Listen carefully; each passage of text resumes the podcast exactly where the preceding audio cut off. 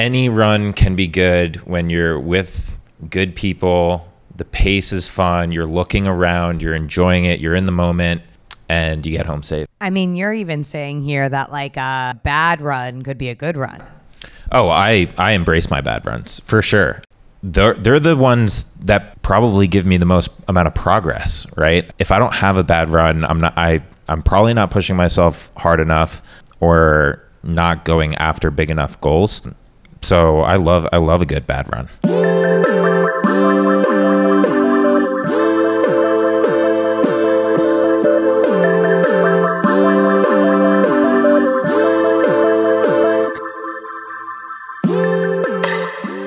Everybody, Emily Abadi here. You are listening to Hurdle, a wellness focused podcast where I connect with everyone from your favorite athletes to top experts and industry CEOs about their highest highs, toughest moments, and everything in between.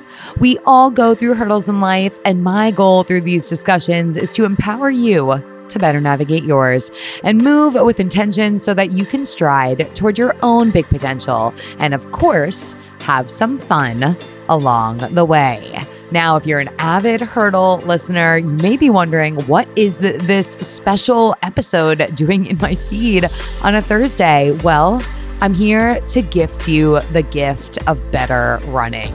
This week, I had the honor of sitting down with four amazing humans. I'll get to their names in just a second to have a conversation about tackling all of the hurdles that we face on the run in honor of the upcoming New York City Marathon on November 7th. And now I hosted this conversation in community with my friends at Lululemon. We had it inside their Fifth Avenue store at their venue called Hub 17. And honestly, it was such a joy, just such a wonderful opportunity to be able to get together with this New York City running community that has given me so much. Now, like I said, I had some really great guests for this conversation that you're going to hear from today. First up, Matt James, Lululemon ambassador and founder of ABC Food Tours.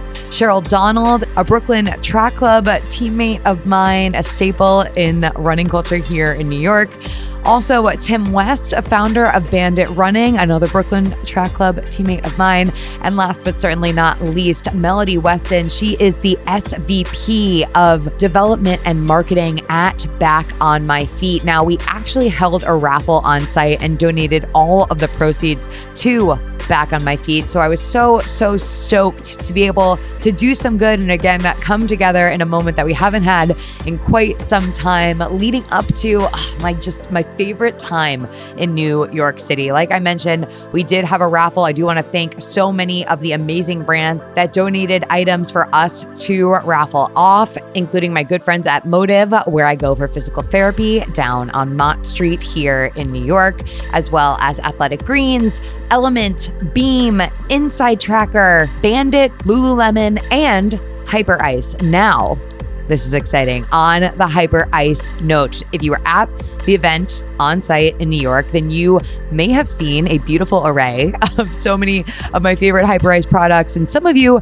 even used them, laid around in some Normatec boots, gained all of the benefits of a solid recovery moment. Well, I have some news. It's been a long time coming. Hyperice is Hurdle's newest sponsor. I have been, oh my God, I've been using Hyperice products for years now. They are 125% a part of my Feel Better solution to compact both the repercussions of my training and the strain of daily life as a woman running my own business and also literally running around everywhere. A huge, huge thank you to the Hyperice team for supporting the show. I'm going to talk more about some of my favorite products in just a little bit. But in the meantime, of course, we do have a discount for you. Do what you love more and discover their collection of Hyperice products at hyperice.com. Use the code HURDLE10, that's HURDLE10 at checkout to get 10% off all Hyperice tech, including Normatec and Hypervolt. Again, use code HURDLE10 at checkout to get 10% off your purchase today. This is something that so many of you have been asking me for for so, so long. And so it makes me so happy to announce this and to be able to offer this to you and to move into this new chapter of this partnership with Hyperice. Now, like I said, beautiful conversation on deck talking about all the hurdles we face on the run from nutrition and getting started to toeing the starting line, getting involved in your local run community, safety. I mean, we literally cover all of the bases. I am so, so thankful again for my lovely panelists and excited to bring you this chat. Make sure you're following along with Hurdle over on social. It's at Hurdle Podcast. I'm over at Emily Abadi. And with that, let's get to hurdling.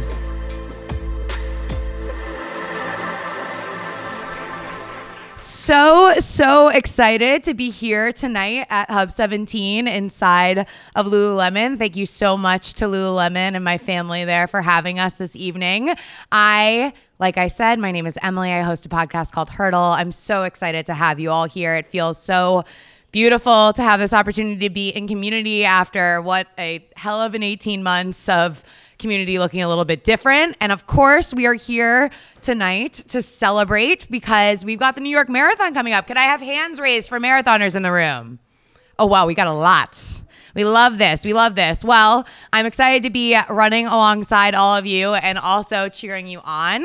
And tonight here, we are going to be talking about all well, a lot of the hurdles that we face on the run from getting started to actually toeing the line, whether you're racing a mile, a 5K, or a marathon. And to do that, I've got some really awesome people up here with me. So I am going to go down the row here. I'm going to introduce them and then I'll let them say a little bit about themselves. So first up, we've got Melody Weston. How you doing, Mel? Hi. Oh, my friends call me Mel. I'm glad we're here already. oh, we here. hey, it's great to be here. Thank you for having me. I'm Melody Weston. Um, I'm here representing other marathoners who aren't running this year but have some New Yorks under their belt. I'm also the Senior Vice President of Marketing and Development at Back on My Feet. So I know there's quite a few volunteers out there who've run with us before, and I'm really excited to be here. Thank you so much. Tim, what's up? What's up? Hi, I'm Tim. Um, I am the founder of Bandit Running, a, uh, a new running apparel startup. Um, I'm running New York in tw- what are we at? 12 days now. Something like that. I've lost count. I'm trying not to keep count. It's terrifying. I don't like to think about it, but um, yeah, I'm excited to be here. Thank you for coming. Next up, we've got Cheryl Donald. Hi, everyone. Can you hear me okay? Mic's on? Okay. Mic is on. so, my name is Cheryl Donald. I am the chairperson of Brooklyn Track Club, as well as the, one of the co captains, and um, running New York City. This will be my fifth NYC marathon. Looking forward to it. 17th marathon. Woo! Uh, so, yeah, we're going to talk all things running. so, excited. And last but not least, we've got Matt James. What's going on, y'all? I'm excited to be running my first New York City marathon in a couple, I guess, two weeks now. Um, I am here as a run ambassador for Lululemon Manhattan, the entire city. Um, I've met a lot of these panelists through um, the community that's been built around running, so I'm excited to, to meet you all and share my experiences. I'm so amped. Let's give it up for our panelists here tonight. So, whether you are here IRL tonight or you're listening to this on the feed, I do want to say thank you so much for being a part of this community. I think the best part about running is that we have the opportunity to learn and do it with others and grow uh, from the lessons that we learn from one another. But what we're here to talk about tonight, the hurdles that we face on the run, and I can see from like the nodding in the audience, there are a lot of them. The first hurdle, starting, right? Wow, starting to run is so intimidating. Melody, do you remember your first run? Oh, my first run was probably about 2000. And my friend Laura, who was like five feet tall and a bundle of energy, was like, Oh, you can run. And I was like, no, no, no. I, I was probably 30 pounds heavier. I smoked a pack of cigarettes a day. Um, and she was like, no, no, you can. And she took me on a run in the summertime. And I didn't know it was a five mile run. and I thought I was dying. I thought I was going to die. I walked a lot. And when we finished, I said, Can we do that again tomorrow? the rest is history. I love that. I love that. Can we do that again tomorrow? I uh, I don't feel like my intro to running was as smooth as that. What about you, Tim? Yeah, I was just thinking about it. I think my first run was in a race, right? Which is not a good idea for anyone who's starting. I think my dad was he brought me to a race, which he he was a big runner back in his day, and um, he was like, "You're gonna love it." And I like got to the starting line. I was so nervous. I sprinted as fast as I could. Got to like the first corner. I was like, "Oh God, this is brutal." but I finished, and um, that you know, being around the community was what kept me going and kept me involved in the sport. And how old were you when you started running? Um, I think that first race had to be when I was 12 or 13. Okay. Yeah. Okay, an intimidating moment. I think I was about 13 as well, and I actually came in last in my first race. Like, that's not an exaggeration. Police sweeper car, me and my dad. I had a walkie talkie on my like pant top in case we got separated because we were in Trumbull, Connecticut, which is obviously super dangerous. Cheryl, first run? Oh, gosh, I've always run on the treadmill, but my first race was actually 2013. It was the Bed-Stuy Turkey Trot. And I showed up in Thanksgiving with uh, cropped pants and a bubble jacket. I was ready. To, I was ready to run, and we did. If, for those of you who are familiar with Bed-Stuy, Brooklyn, we ran around Von King Park like three times, I think it was, to get this done. Um, total bad look, but it was fun, and I was like, no, maybe I can do this a little bit better if I do a little bit more gear, seasonally appropriate. But it was fun. Oh my God. I think for the first like four years of running for me, it was cotton leggings that you'd buy from Target because they were like eight ninety nine, and Hanes cotton V necks by the pack, like five pack, Walmart, done. Matt, I'm going to blow up your spot a little bit because two years ago, 2019, you ran your first marathon. Talk to us about that experience for you. That was tough. Because, you know, when we were training, we, uh, I was training with my roommate, and we hadn't, neither one of us had ever run a marathon before. So we just kind of put the miles together when we had time. And I wouldn't recommend that to most people running their first marathon. Um, but the, the energy of the, of the city of Chicago just carried us through the race. And anyone who's participating in a marathon as a volunteer, as a runner, um, you can um, probably uh, relate to that energy that you get on race day with people just cheering you on and pushing you through. So the city of Chicago got me through that first marathon. I love that. I love that. And I mean, a uh, a bigger energy, I would say, here in New York, which you're about to experience for the first time. Uh, we have everyone up here has actually, well, you soon to join the ranks of this greatness on the rest of the panel, has run the New York City Marathon, a huge hurdle within itself because of so many things, including, I would say, at times the elevation. Do you remember the most difficult part about your first New York City Marathon, Tim? Waking up is always hard for me. So before we even get to the start line, um, but the bridges, right? Seven bridges, it's tough, um, and they keep coming, and even the small ones hurt. Sometimes those hurt the worst. Um, you'll you'll see Matt. Uh, um, and then of course going down Fifth Ave into Central Park is absolutely brutal because you're like, you you can sense the finish line, but it's still a few miles away, and those are obviously the toughest miles, but. Um, the crowd is electric. So That's for sure. That's for sure. You mentioned the hurdle of early mornings. Cheryl, you've mastered this hurdle. I see you out there early in the morning. I'm an early morning running, but there's nothing like getting up at 4 a.m., getting a cab to take what is it, the ferry that we take? I don't even remember. It's so early. and I get up early. I do the Lyft when we used to do Lyft shared. You know, COVID, we don't do that anymore. And I would be all ready with my marathon gear doing a shared Lyft. And then everyone else was coming home from the club.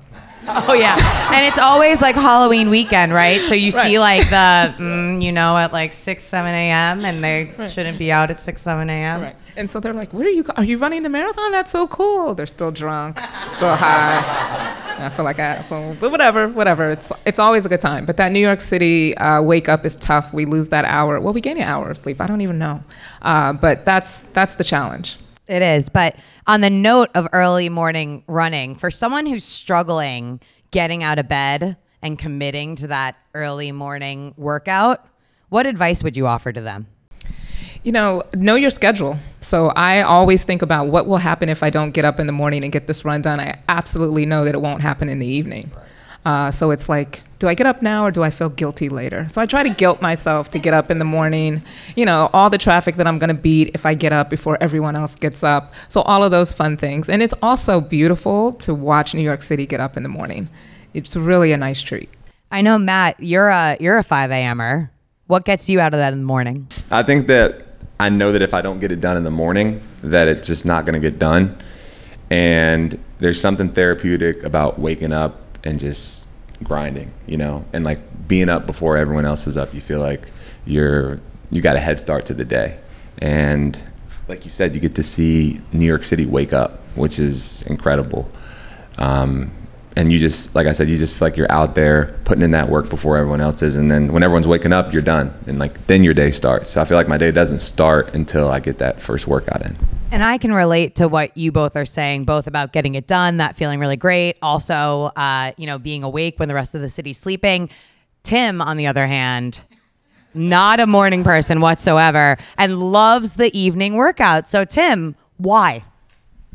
I mean, it's something that I would love to change, to be honest. And I, I try, I like go through um, phases where I'm like, you know what, I'm gonna get up, and that phase usually lasts like zero days. Um, snoo- a big alarm snoozer. Um, I love the evening workout because it's a great way to clear my mind after a long day. Right. Um,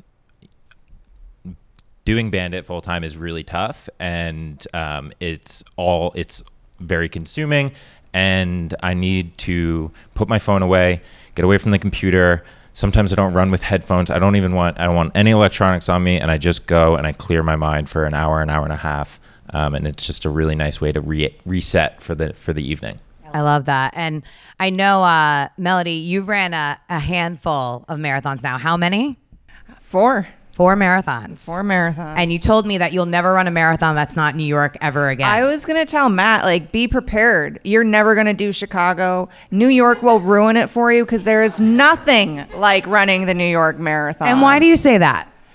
there is something about the city even when on the years when i'm not running and the city like i said for years that marathon day is the best day to be in new york. Like the whole city comes alive. And whether you're cheering or looking out your window and seeing the runners or complaining about the traffic being blocked because of the runners like it's something that brings the city together. And i mean i, I did two other marathons that weren't new york. And then once i did new york it was all over. And now that's it Do you remember? I know before we started chatting here, you had mentioned to me that one year you were so excited that you left home without your fuel belt. But I want to segue with that because I want to talk about fueling, which is a massive hurdle. I would almost argue one of the biggest ones for so many runners, especially as you start to undertake more distance. So, talk to me about, you know, what kind of fueling strategy works for you and how did you kind of learn that over time? Well, I learned what not to do. So my first marathon, I was very young. I was like 21,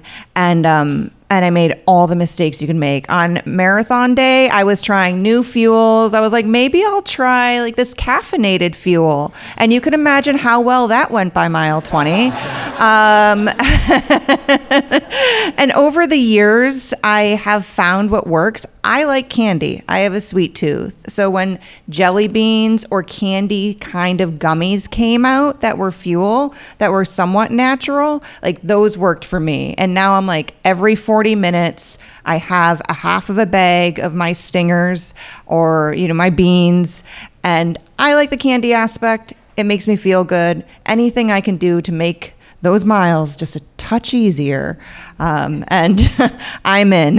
And nothing new on race day. Oh, the biggest rule. Cheryl, biggest piece of advice for first time marathoners aside from nothing new on race day? Plan ahead. Plan your strategy ahead and plan a couple of days ahead. So you're going to be so excited the day before, trying to figure out what time to wake up in the morning, making sure that you have everything. So so plan it out. I really look at the hours. I think about the bus is 5:45. I'll be on Staten Island at this time. This is how long I'll be sitting there. What do I want to eat? Bring breakfast with you while you're sitting out there. Just plan ahead. Write it down. Don't leave it in your head because you will be so excited, you'll forget everything.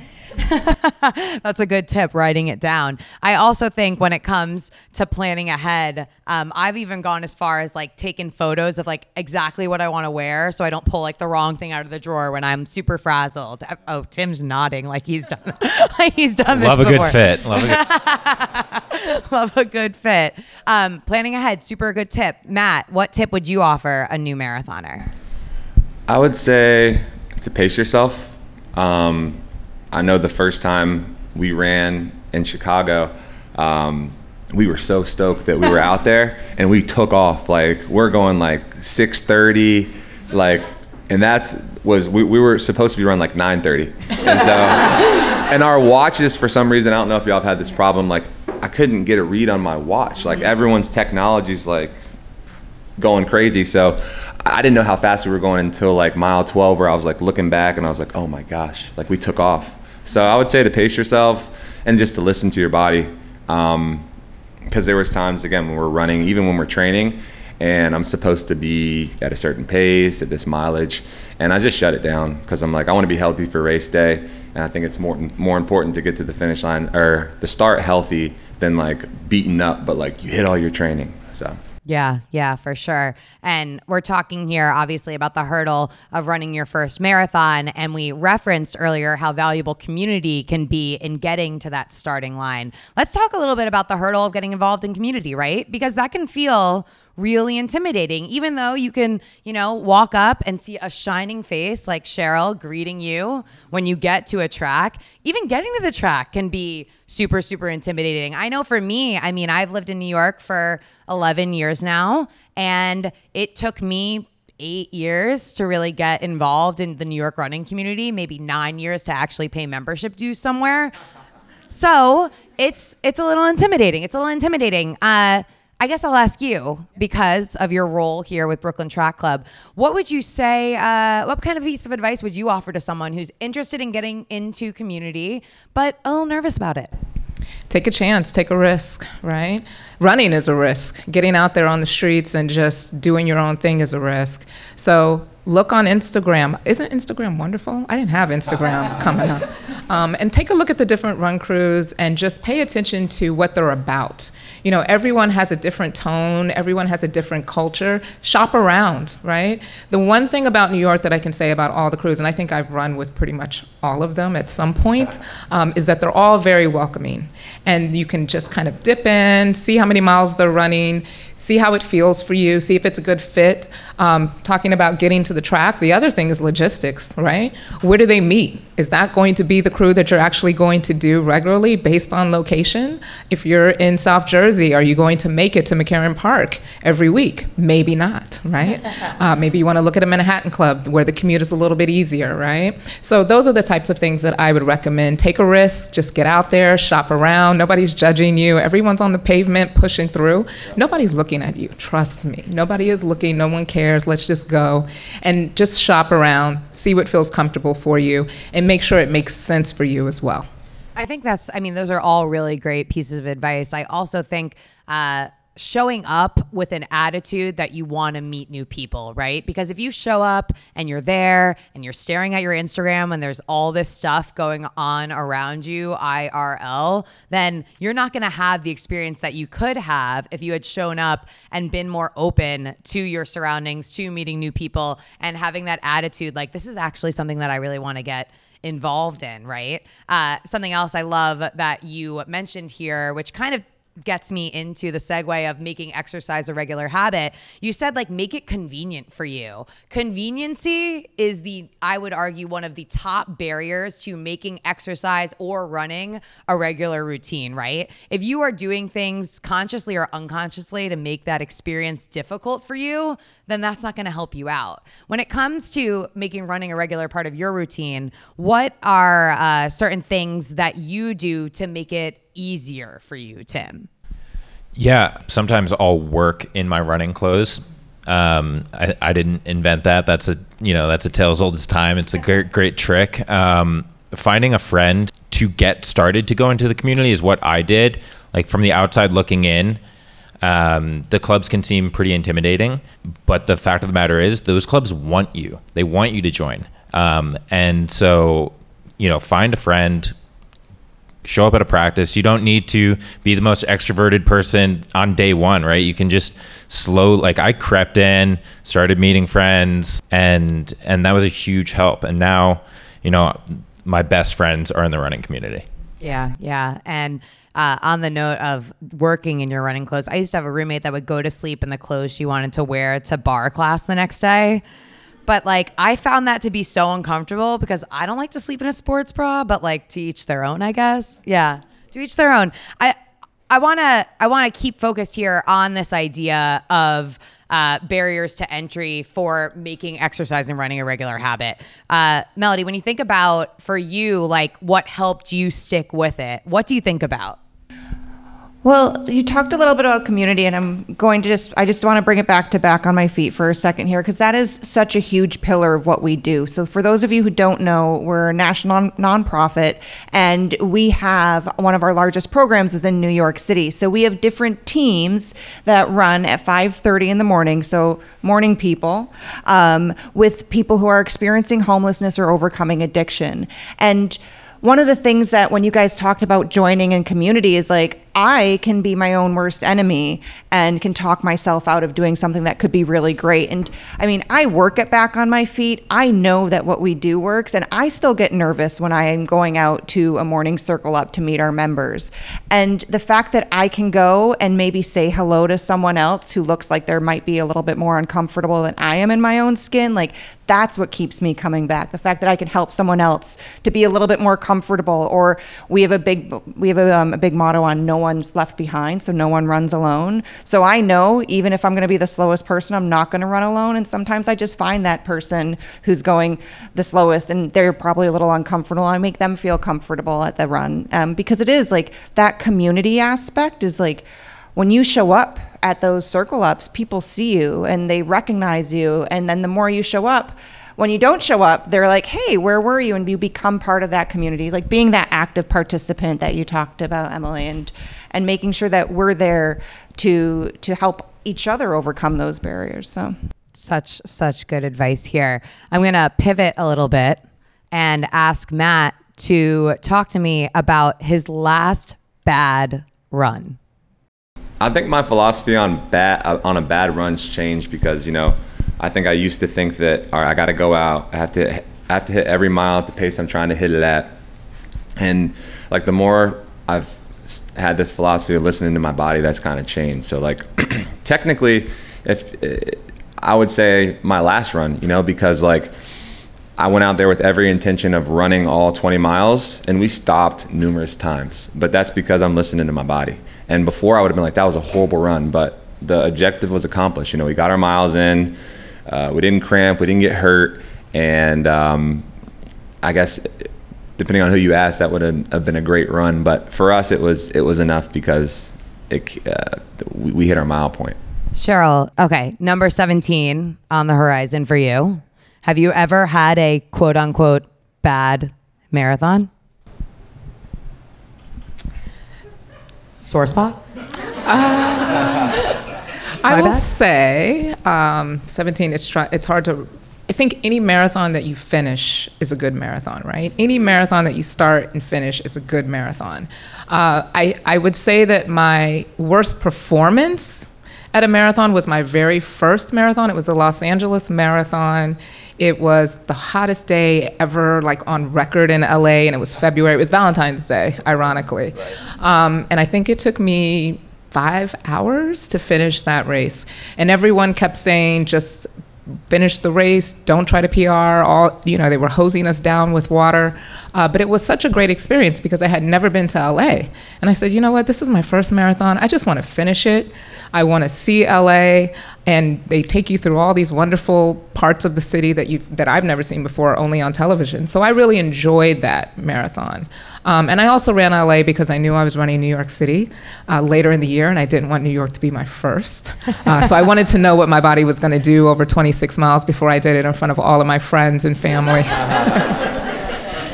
You know, it makes me think of uh, that saying that like someone would kill for your worst days, right? Because I mean, I don't believe that there's a, ever a good way to describe something as slow or maybe fast. I know a lot of us reference those perhaps slower miles as like sexy pace, right? So there are plenty of people out there that would kill for that five hour marathon, right?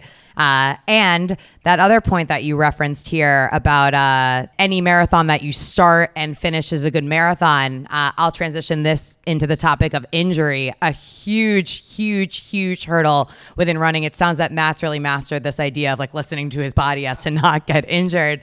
Uh, but sometimes, even when you're listening to your body, injury happens, right? You are walking past this couch and I break my toe. I am walking down my stairs and I fall down three flights. Like, these are things that I would do. And so you can't always prepare for these moments, right? But I do think something that I've had to learn this year in not being able to show up to one of the starting lines that I had planned is that through these hurdles, we get to redefine what success looks like for me, I was talking about the value of getting involved in the New York City running community, maybe more than ever in the past year. And that for me was probably the biggest win in a marathon buildup that looked nothing like I had thought that it would look like. Uh, on the injury front, Tim, have you ever navigated a injury that set you back from a goal that you had originally set out for yourself? Yes, um, I w- I got injured earlier this year uh, when I was training for ultras. It was my ankle, and I could no longer run for several hours on it. I could so you talk about redefining what success looks like and pivoting to a new strategy, right? So I took it as an opportunity to try going fast for short distances and figuring out what I could do and um, getting involved in the community in different ways uh, to stay active. Getting injured is one of the loneliest experiences because everybody's like, "Oh, speedy recovery," and you're like, "Thanks," and then and then that's it. Um, so you know, staying involved, finding somebody else who's injured, going to rehab together, um, like those shared experiences and those bonds that you form through injured, everybody gets injured, um, really help get you through it. And I love what you said about uh, ultimately when you got back into the swing of things with running, like reframing some of your goals at the time uh, and viewing that as an opportunity keyword opportunity to like make that shift and to try something new. Uh, in the moment hard to change that perspective. I also think especially from my injury journey but really from most what someone will tell you is that in that moment that time on the sidelines like literally feels like forever. It feels like an eternity. You're never going to run again. You're never going to move again. Life is over. Life is so sad.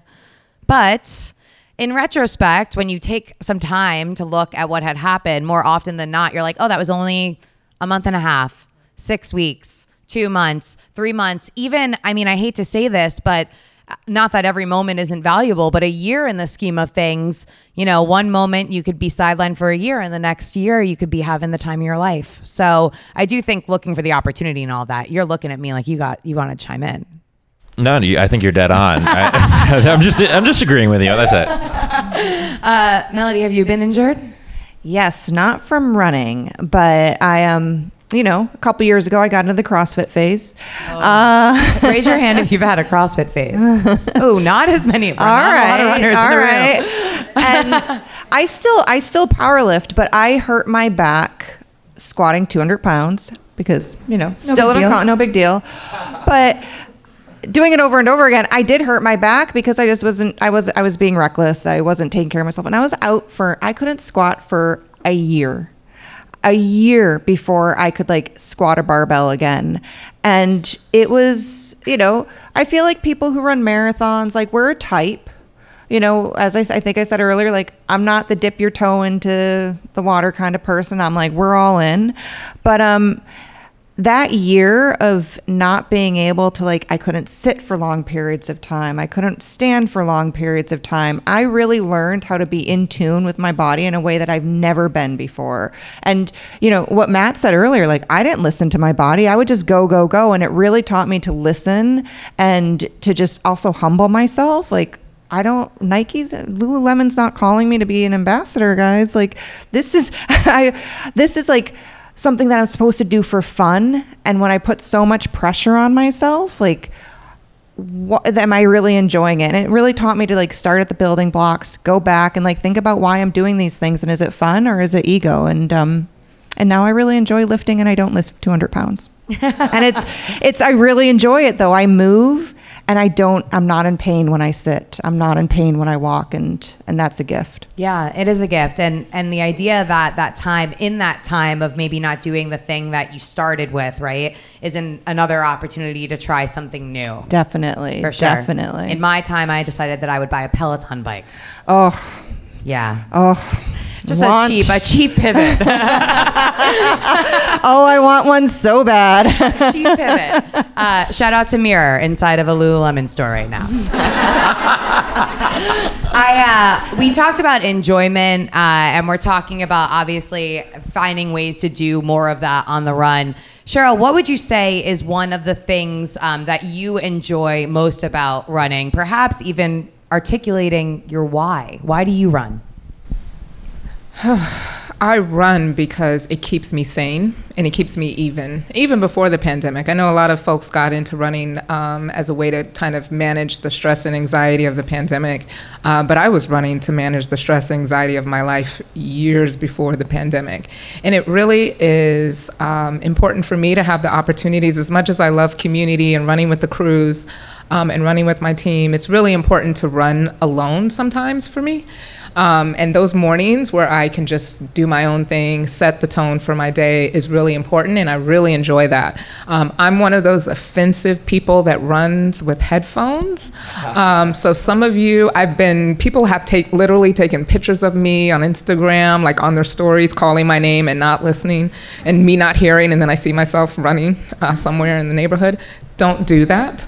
Um, but it really is an opportunity for me to really enjoy that, enjoy the me time. So I really cherish that. And then, of course, the community. I mean, you know, I was thinking about injury, right? And when Yeah. you're injured, one of the things that you tend to miss is the community, right? Because that's what brings you together with people. And just finding different ways to stay connected is really important during those injury times.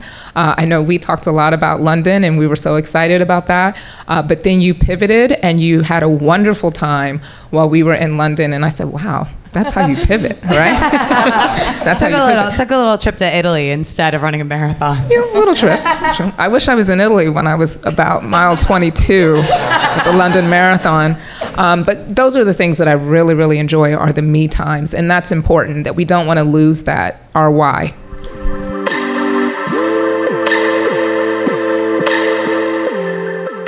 Taking a break from today's chat to talk to you again about my new partnership with Hyperice. This literally couldn't be more organic as I use my Hyperice products every single day.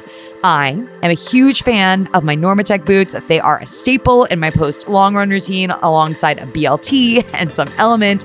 The perfect recovery massage that helps me increase circulation in my sore muscles as well as reduce pain and overall soreness. I call them my on call personal masseuse.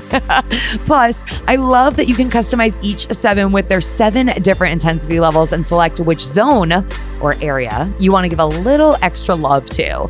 I also have to give some love to my Hypervolt 2 with three speed settings. This handheld percussive massage device is my go to for both my pre run warm up and a staple in my cool down routine. It helps me increase my range of motion while reducing muscle soreness and stiffness. And I honestly legit keep mine on my TV console like a piece of art. Like that's how often I use it and that's how much I appreciate it.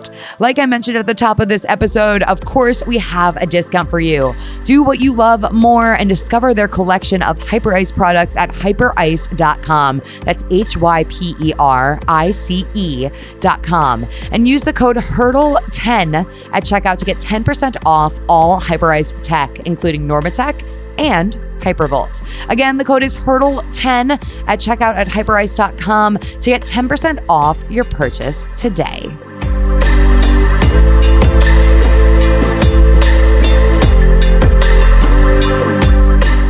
Wearing headphones on the run maybe so much so on the on the volume note that you're kind of like in your own world. We also have talked about early running meeting back on my feet at 5.30 matt's up at 5 a.m uh, this brings about an important hurdle and an important topic for us to address which is safety right uh, obviously, running in numbers can be a really uh, important tool to feel more safe on the run, especially super early or later. Um, I'd be curious, Matt, if you and maybe I'm asking you this like as a woman because I think about this a lot when I go running at like 6 a.m., 6:30 in the morning. Do you think about safety when you go out in the morning? You know, that's one of the privileges I have. Is that's something that you know I don't really think about. Um, having a girlfriend now, you know, she sends me screenshots of the person who's picking her up in her Uber and when they're leaving the house. And i have accountability partners when they're going to run who are females that text me like hey i'm going on a run. I think there's an app um, that people was it cheryl that you could drop the bar? Uh, road id yeah road id mm-hmm. um, so there's a lot of stuff out there but you know i'm very fortunate that you know that's not something that i have to think about. Um, but one of the things that i do think about in terms of safety just from like a body standpoint is like let's get back to to Mel, um, just listening to my body, like that safety. Like it's like I'm hurting, but I, I need I need to run 16 miles today. Like I'm just gonna get on. Uh, I'm gonna get on the exercise bike, or I'm gonna get like an hour on the jump rope and like simulate like the the beating my knees and joints are gonna take in another way. Yeah. Uh, opposed to like going out there and like pulling a groin or pulling a hamstring and really setting myself back. Definitely. And I think uh, on that note, we're talking about going out on a training run. There's a lot of safety uh, things that you can keep in mind when you're going out on a training run, not just for like your personal safety, right? If you're going on a run and you're going to be out there for a long time, are you running in an area that you know of? Do people know that you're heading out there? And also, I mean, we talked about fueling before. The importance of having fuel on a run like that is absolutely critical. Uh, again, I mentioned that you go running often at 5:30 in the morning. I remember when I uh, was volunteering with the members up in Harlem uh, for Back on My Feet. I lived about, I want to say, maybe 20, 25 blocks south of them on the Upper East Side at the at the time, and that was the one run of my week when I was running up there at like 5:20 no headphones. My dad, like years ago, bought me the most, the ugliest, love you, dad, the ugliest neon like sweatshirt from Dick's Sporting Goods that he could find and like gave me that to wear on this 515 runs. So, what do you think about when it comes to safety at that time of day? I mean, it's, it's, part it's part of the nature of what we do and where where our members are is that some of the areas are you have to be street smart. I mean, there are places in some cities, you know, in Boston, for instance, one of the areas where we have a team called Team Hope is on what they refer to as methadone mile. It's not a place that you want to be walking around alone at five in the morning. And our motto is no one runs alone. Part of that is encouragement. Part of it is safety, and part of it is like we bring hope and light and community to these neighborhoods and to these communities and help to bring about change. But at the end of the day, it's dark. It's a large group of people and it's really like talk, engage, be present but also be street smart. And, you know, we have volunteers, our core volunteers who monitor who's in, who's, who's at, still out there. And, um, and we keep a tight, tight roll call on who's there in those morning runs, but it is, it's, it's a serious, you know, it's a serious issue. And I have one of our volunteers in Philadelphia who mentioned to me, she's like, my husband used to get so nervous when I told him where I was going to go run and and then he met our then you know she became part of the community. She met our members. She met our volunteers. And she's like we bring light to these areas. 5:30 in the morning we are the bright spot at that in running those one mile two mile three mile runs. So but it is like you can't run alone. No one runs alone. No headphones and and you know preferably flashing lights. Flashing light. Do you have any any uh, recommendations on flashing lights I don't have any particular brands. I have a bunch, but I couldn't tell you what the brands were. I also think, I mean, that, that Reflective highlight, gear. Well, that highlight right there of wearing reflective gear is another really like we don't talk about that enough. Luckily, a lot of brands, including Lululemon, like their logos on the gear is reflective. So no matter what you're wearing, no matter what option you pick, you don't need to be wearing neon yellow to be to be seen out there. Although us New Yorkers have a have a thing for wearing copious amounts of black. Uh, but I do wanna I do wanna pivot a little bit, and I asked uh, Matt perhaps about his worst run. Tim, do you remember your last really good run? Yeah, it was the the other day, um, the last 16. I ran it with uh, two of my buddies that I do a lot of my running with, and the reason it was so good is because the week before I had a really bad run, and I was just talking about this with them on the run. And I, I use the analogy. I said, you never want to go into a national championship undefeated, right? You don't want to go into the marathon having all good runs. And my buddy had all good runs going in. And then he had a bad run. And I said, you know, that's a good thing. I'm really glad we got that out of the way for you. Um, and it is it, a lot of the times it's the bad ones that make the other ones good. Sometimes you have a streak going and that feels nice, and then it gets a little bit wearisome. Um, but any run can be good when you're with good people. The pace is fun. You're looking around. You're enjoying it. You're in the moment, um, and you get home safe. I mean, you're even saying here that like a like a bad run could be a good run. Oh, I I embrace my bad runs for sure. They're they're the ones that probably give me the most amount of progress, right? Um, if I don't have a bad run, I'm not I I'm probably not pushing myself hard enough or not going after big enough goals. So I love I love a good bad run. Love a good bad run. I I've certainly I feel like I had at least one long run this year in the build up for the marathon I never ran that I had a legitimate like what felt like an anxiety attack. Have you has that ever happened to you, Cheryl? Uh, yes.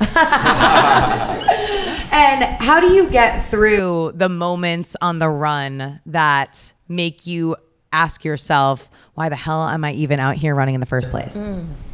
It's interesting when you talk about anxiety attack. Um, I did run the London Marathon, and at the end of the race this year, I had an anxiety attack. Like I, I could not breathe. I was pacing so well. I was on the PR track, and then it started going off the rails around 22, 23. Um, and I had a friend who was pacing me, and it was just, it felt so good until it didn't. Um, and when it was over, everyone at the end in London wonderful people. Well done, well done, well done. No one says congratulations. Well done, well done, well done. and I was just like, if I hear that one more time. Um, but I literally could not breathe. And it was because I was in my head. Um, and it was a great time. I mean, it was a 353. I told you I started at a five hour marathon. What am I having? So what am I having an anxiety about, right? And I and I made it too much and I forgot what the marathon was about and why we were out there running and the fact that I was in London still in the midst of a pandemic and was able to run a live race. So I did get over myself. Um, thankfully, I had some teammates that were in the finish area who talked me off the ledge um, and really kind of right sized things for me and said, What are you doing? Get yourself together. Uh, but it happens, you know, sometimes we, we lose uh, the target. And like Tim said, uh, everything can't be a perfect run. And so now it's what did I learn from that run? What did I do that I could switch a little bit when I run New York? I'm not trying to PR, but there's always a lesson that you can learn from those quote unquote bad runs. Well done. Well done in my Oh my British gosh. accent. uh, also, on the note of uh, that finish moment, a huge hurdle, just finishing a marathon. I'd love to hear about your favorite ways to celebrate a marathon. Barbecue. Oh, do we have a preference on the on like what what's happening? Any, any. Tim, how do you celebrate a race well done? I remember after my first New York City marathon, uh, my family and I went to Pizza Loves Emily. I ordered the the Big Matt burger. Um, came out and I just stared at it and didn't take a single bite. I had zero appetite, but I wanted to. I wanted to. Eat, I wanted to eat the burger. Uh, I drank the beer. A beer after a job well done uh, is you know just it, it, it hits the right notes for me. Um, it hits the right notes for me as well. Cheryl?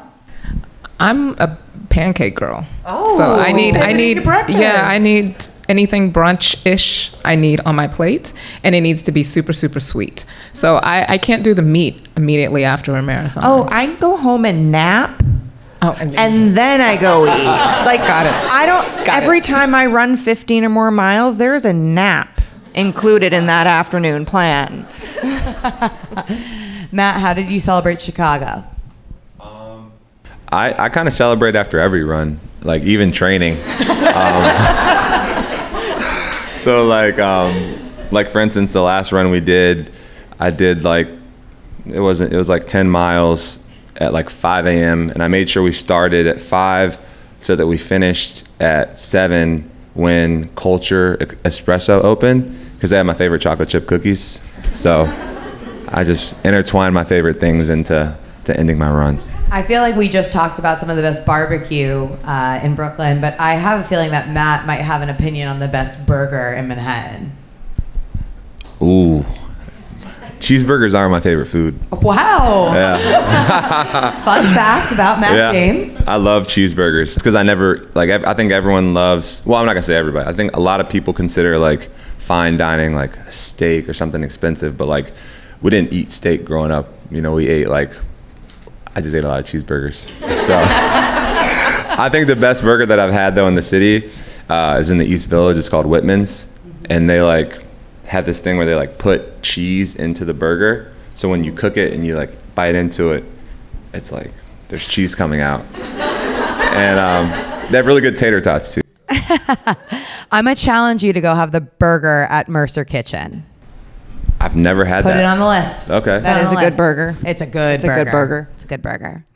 Well, I am going to open up our little panel to some questions. If you have a question, raise your hand, ask the question. I'll reiterate the question for the people that are listening to this and aren't here, and then we'll we'll answer it. It can be directed at anyone in particular, or it can be a general question.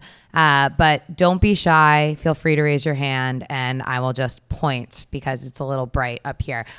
So, Cheryl, our first audience question is about consistency from Nicole, hailing from downtown Manhattan. She wants to know if you've ever taken a break from running and how that impacted you. Um, I actually have not taken a break from running, so I tend to run year round. Um, but I have started listening to my body more, Matt, and yeah, it's hard. It's hard to listen to your body. Uh, so sometimes what I will do is not do the mileage. So I will run because I get the mental health benefits of running, but I may not go as far or uh, as hard. It might just be more easy runs, but I just get so much out of getting out there and being one with the pavement uh, that I haven't really taken breaks. Uh, but I do listen to what's happening and maybe scale back. If I'm not training for anything, there's no purpose to go out there and kill yourself. Um, enjoy it. And, and really embrace the time in between race. I mean, I've run so many marathons, sometimes I overbook myself. Um, and so I feel like I'm always training for a marathon, and that just is a recipe for burnout. Um, so, different ways to just balance it is more of what I do. The question that just came in from the audience advice on running a virtual marathon. Has anyone at the front of the room run a virtual marathon? Oh, I see head shaking, head shaking. Oh, one no. Okay. It wasn't New York in real life. I want nothing to do with it. Nope. I ran a virtual half. Okay. Um, the SeaWheeze that um, a bunch that Lululemon puts on. Um, I actually ran it in person as well when it was in Vancouver, and it was one of it was the best race I've ever ran. Stunning It race. was. I encourage everyone if you had the means to get out there when they put it back on, like you're running along the seaboard. Is that called Seawall? seawall? I see head nods. Oh it's called my the seawall. gosh. Yeah, seawall. Um, but no, so they had that virtual, and I just made sure I had fun. Like I did it with a bunch of friends. I was like, hey, I'm gonna be running at this time. Like, does anyone want to do it with me? And people who are training for marathons, like, sure, like I need to get 13 in. Like, let's do it. And we just made an event, and like it, there was no pressure. It was like just celebrating run and like having fun with it was like the biggest thing for me because when something stops being fun then i just shy away from it Yeah. From a logistics POV, Cheryl, what logistical recommendations do you have for our friend who's going to be running a virtual marathon? Don't do it in the city. Uh, Why do you say that? Um, it's just it's it's too much to try and schedule around. In in my opinion, I did a I did London virtually uh, in 2020, and I went up to Rockland Lake and I did it in Rockland. And what was really nice about that is I just told folks, hey, I'm running the virtual London if you want to get some miles with me. And so because it's loops uh, people would come and say, Hey, I'll run two loops with you. And so I really had company the entire time. And what was nice about it was London required everyone to run the virtual like on the same day. So there were other people out there. Because after you see people running around like five or six times, you know that they're probably doing the same thing you're doing. Um, but it also was uninterrupted. You didn't have to worry about, excuse me, um, traffic, people cutting you off. It's just so much anxiety, and it's hard enough to run 26 miles without crowds and support. Uh, so really think about the route. Uh, make it scenic. Rockland is really beautiful. You don't have to run the loops. You can also kind of do the outer parts as well. Um, but I'm sure there are other places that are beautiful Palisades. Um, but just try not to do it in the city because it just it's too much, in my opinion. So I ran a virtual New York City marathon in New York City. Here we go. Uh, I actually really liked it. I started it, I think, at like maybe 5:45 a.m. at Engineers Gate. I did basically what was a clockwise outer loop uh, perimeter of Central Park, and then went down over the Queensboro through Brooklyn, back in over the Manhattan, and then up the West Side Highway. Uh, shout out to Alec who was cheering for me on the West Side Highway. My advice if you're going to do a city marathon whether it's a half or a full or even just like a city virtual race first of all uh, have like support in some way. So if someone can be riding a bike while you're running that is so clutch but also it could be something as simple as like someone having water for you meeting you at like an exact coordinate or um, maybe like you have a bunch of friends who like at different points are like holding gels for you. That like just like a regular marathon gives you something to look forward to which i think is really special. But yeah like let people know what you're doing. That's my biggest piece of advice because again like it can be really lonely. I would say running a virtual marathon can be as lonely maybe as being injured. So uh, be very strategic about how you make that decision to go about it. Uh, Uh, and again the fueling and like the water stations that you can set up super super critical what advice would you offer for the virtual marathon tim Honestly, you covered most of it. I don't disagree with Cheryl. Maybe for your first one, get out of the city or find a route like the West Side Highway or Central Park where there's no cars. The red lights are horrible. i somehow only stopped at one that I It was miraculous. have a hard time believing that. No, I'm just kidding. it's strava man it's on strava I think I caught one green light my my solo through New York. Um, it was torture, but yeah, get friends involved. Best advice. Um, let people know for sure. Great question from the audience about goal setting. I'm going to make this applicable to like all running. Cool. Uh, the question is How do you decide what goal you want to set when it comes to your running? Do you want to kick us off, Tim? Sure. Goals for me are one of the most stressful things about running. Um, I try not to pick my goal until race day. Uh, believe it or not, I try my best to put myself in a good position to know that I will be happy with the progress that I've made over my training block. Um, and then I wake up on the race day and I say, all right, this is what I'm going to try to bust out today. Um, I think that there's this obsession with your marathon time. I want to break three. I want to do 245. I want to do, I want to break four. I go about it from a pace perspective because that's what all my training is is all right, let's try to hold 7 minute pace or 8 minute pace for this long and I'm going into New York saying I want to hold this pace or I would be really happy with this pace.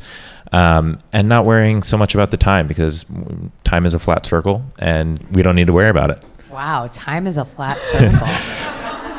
Insight. Time is a construct. So insightful. so insightful. Cheryl, talk to me about uh, your thoughts on setting smart running goals. I should have taken notes because Tim is dropping some jewels. Don't worry, this will be live on the Hurdle feed coming this Thursday. Thank you, Emily. Um, yeah, I, I would really try to stay away from a, a hard and fast target. Uh, when I tend to train, I, I look at a pace range and try to kind of stay within that range. And then I look at the different types of runs that I'm doing in the training and then kind of target that. That's just to hold some integrity of my runs so that I'm not just out there not being strategic, but also not putting too much pressure on, like Tim said, the actual time. So if you, you kind of know your body, you know your ability, you know when you're pushing yourself too hard, and you know when you're not pushing yourself hard enough. So in training, just trying to find that nice, comfortable medium, determining where, where it is. Usually those are the first few weeks of training where you just don't set a goal. You just kind of see where your body is, especially after this pandemic where we were all kind of all over the place.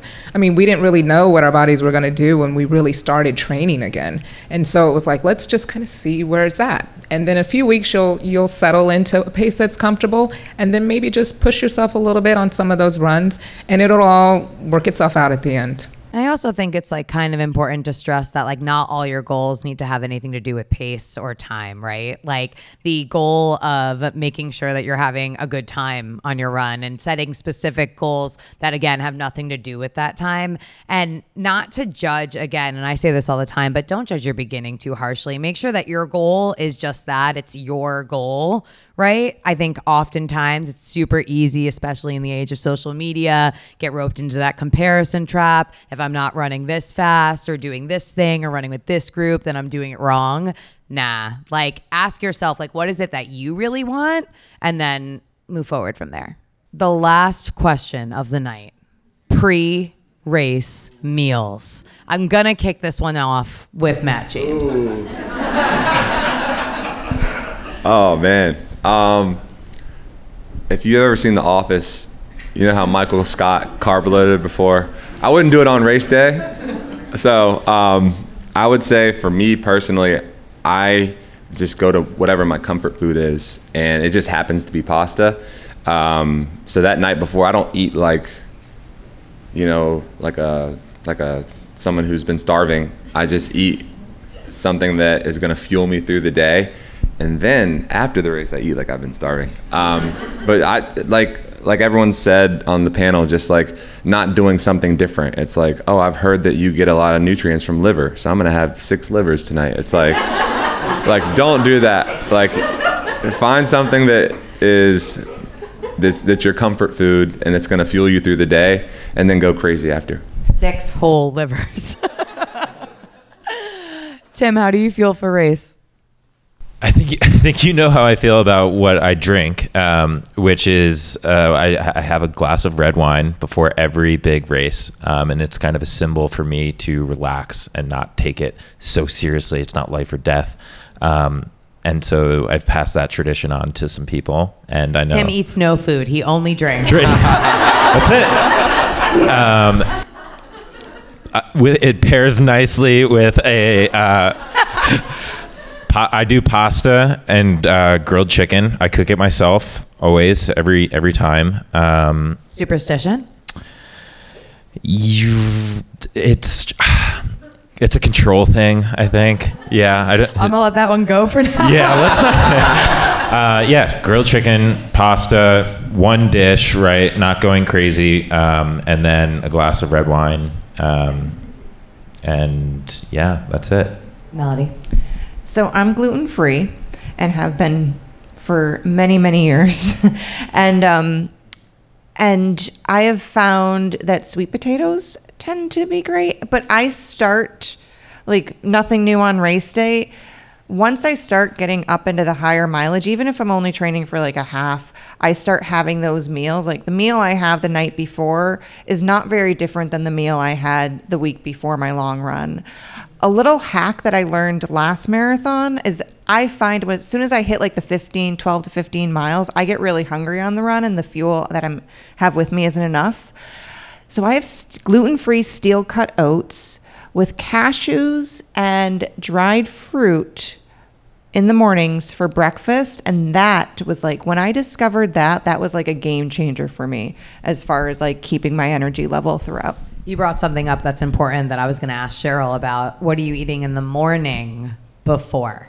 I would just tell you to try it beforehand, whatever, so because you really need to know how your food digests. That's really important. Um, and so if I'm out in Staten Island at seven o'clock, I usually start eating banana and peanut butter on a bagel on the bus.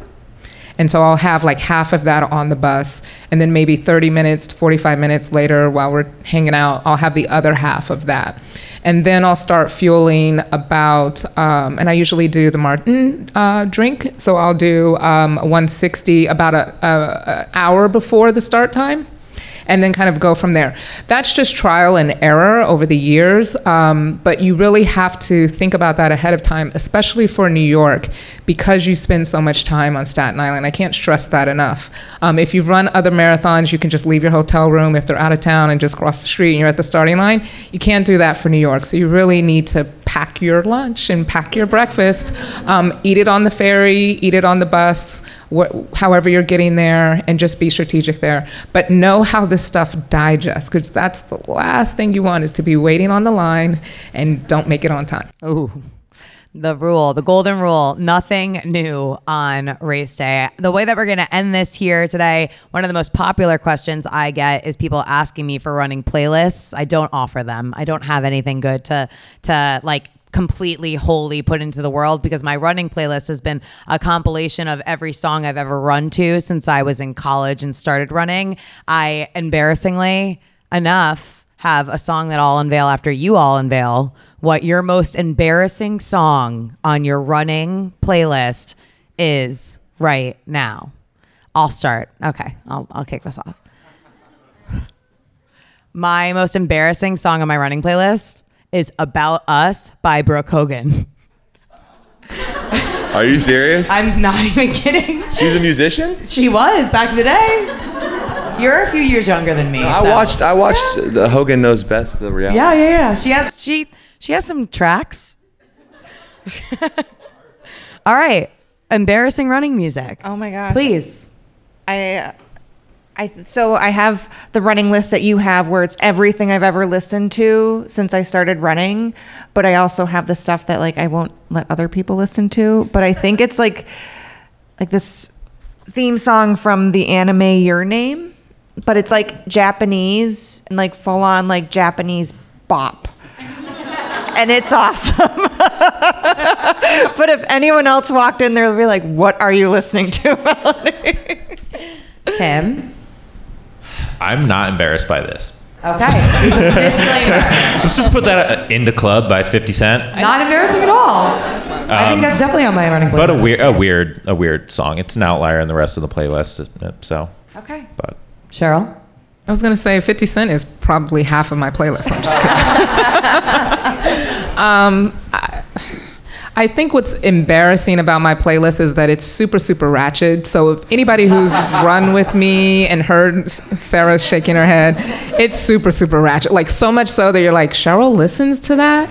Uh, but for some reason, it takes me there. It works for me. I think it was all those years. You know, I'm a little bit older than many of you, listening to NWA and Ice Cube and all of them back in the early, early 90s. It was really, really raw. Um, so that's what really is probably embarrassing because some things you don't want to play out loud, but you know, it is what it is. It gets us through the 26 miles. I would say it's all the same genre because, like I was saying, for the first marathon or half I ran, I was like super jittery and stoked to run, so I came out like a cannon. So when I run, I like to listen to like soothing music. So it's all R&B music um, and a lot of Lauryn Hill. I thought you were gonna hit us with like it was all classical for. Oh no, not classical. No, I can't go. I can't fall asleep. I just need to be like, I'm down with some. Lauryn Hill. Nothing Yeah. to be embarrassed about with yeah, that. a lot of Lauryn Hill. Awesome. Well, I do want to give a round of applause for our amazing panelists up here.